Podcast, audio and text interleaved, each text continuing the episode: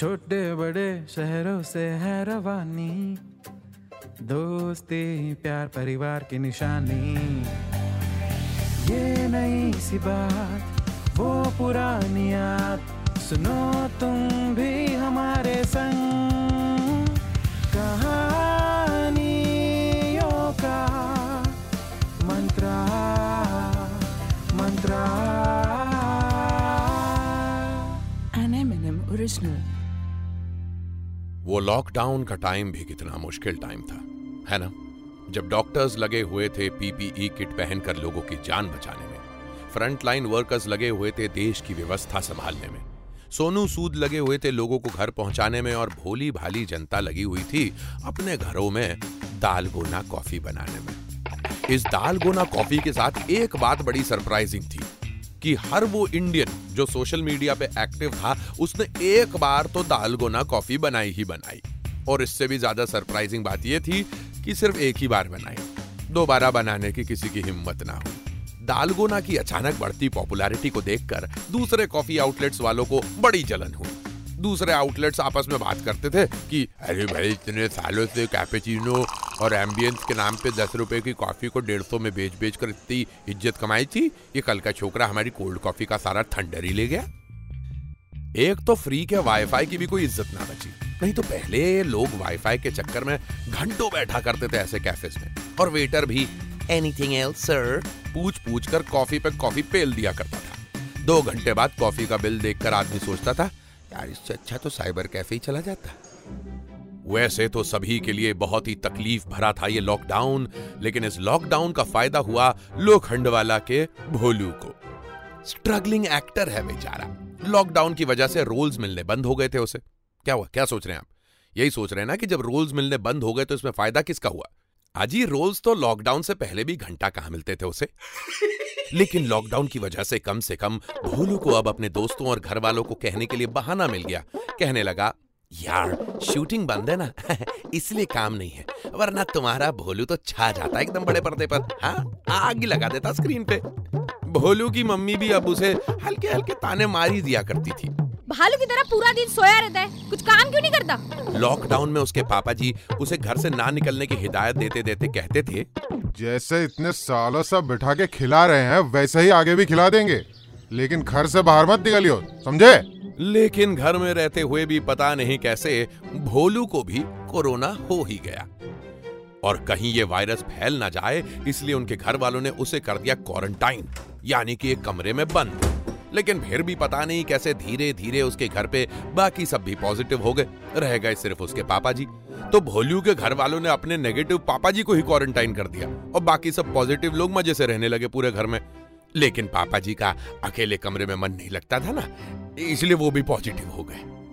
तो धीरे धीरे उनकी पूरी फैमिली कोरोना पॉजिटिव हो गई और जैसा कि अधिकतर कोरोना पॉजिटिव पेशेंट के साथ हो रहा था, इस फैमिली की भी सबसे पहले चली गई सूंघने की क्षमता, यानी कि स्मेल और इस बात का सबसे ज़्यादा फ़ायदा उठाया भोलू के पापा जी ने। अब आप सोच रहे होंगे, अरे स्मेल चली गई, इसमें फ़ायदा कैसा? एक्चुअली भोलू के पापा जी को पिछले कई सालों से गैस की प्रॉब्लम थी। जैसे मेट्रो नहीं आती अपने स्टेशन पर हर पाँच मिनट के बाद, वैसे ही हर पाँच मिनट में पापा जी अपने स्टेशन से बॉम्ब छोड़ते थे। समझ रहे ना ऐसा बॉम्ब जो एटम बॉम्ब से भी खतरनाक होता था। हाजी एटम बॉम्ब का क्या है? वो तो फिर भी बस एक ही बार में जान लेता था, लेकिन ये बॉम्ब हर पाँच मिनट में भोलू की फैमिली की जान निकाल देता था। तो जैसे ही कोरोना की वजह से भोलू के फैमिली मेंबर्स की स्मेल गई, उन सभी ने राहत की सांस ली। सोचा, चलो अच्छा है। कम से कम पापा जी की खुशबू आई मीन बदबू से तो छुटकारा मिलेगा कुछ दिन। और चुनौती को अवसर में बदलना तो कोई भोलू के पापा जी से सीखे। उनकी फेवरेट डिश होने के बावजूद बेचारे ने पिछले कई सालों से मूली के पराठे नहीं खाए थे, क्योंकि घर वाले खाने ही नहीं देते थे। लेकिन घर वालों की स्मेल क्या गई? उन्होंने सुबह, शाम, दिन, रात जी भर के जो मूली के पराठे पेले हैं, बाय गॉड की कसम। नहीं मतलब कोरोना में तो वैसे टेस्ट भी चला जाता है, लेकिन इनके पापा जी को कौन समझाए? और पराठे खा के ऐसे ऐसे बॉम्ब फोड़े भोलू के पापा जी ने कि पड़ोसियों को लगने लगा कि इनका परिवार कोरोना को देश से भगा के मानेगा।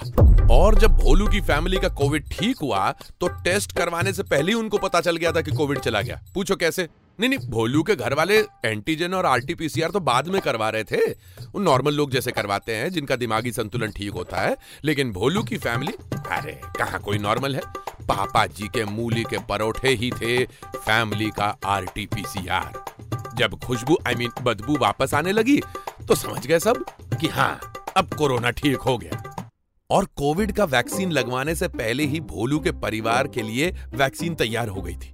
क्या है ना कि पापा जी की छोड़ी हुई गैस तो उन सबके बॉडी में जा ही रही थी और उस हार्मफुल गैस को सरवाइव करके उन सभी के अंदर जो स्ट्रॉन्ग एंटीबॉडी बनी है ना, कि अगर किसी तरह कोरोना फिर से उनकी बॉडी के अंदर चला भी गया तो खुद कोरोना का ही दम घुट जाएगा।